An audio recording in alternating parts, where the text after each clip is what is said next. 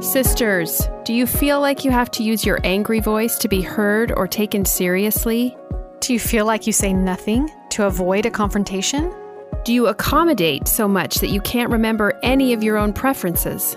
Or are you driving so many of your own preferences that you aren't making room for the people you love? Have you lost a sense of who you are and what you have to offer? We've experienced all of these and many more at different times in our lives.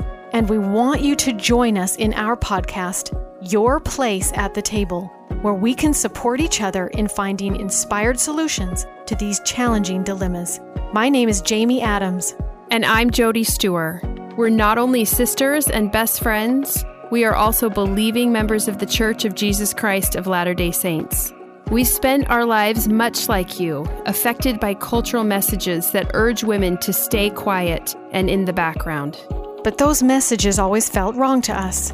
And as we have worked to challenge them with help from the scriptures and modern day leaders, we continue to discover the true divine invitation to step forward and take our rightful and needful place as vital contributors in our homes, communities, and in the kingdom of God.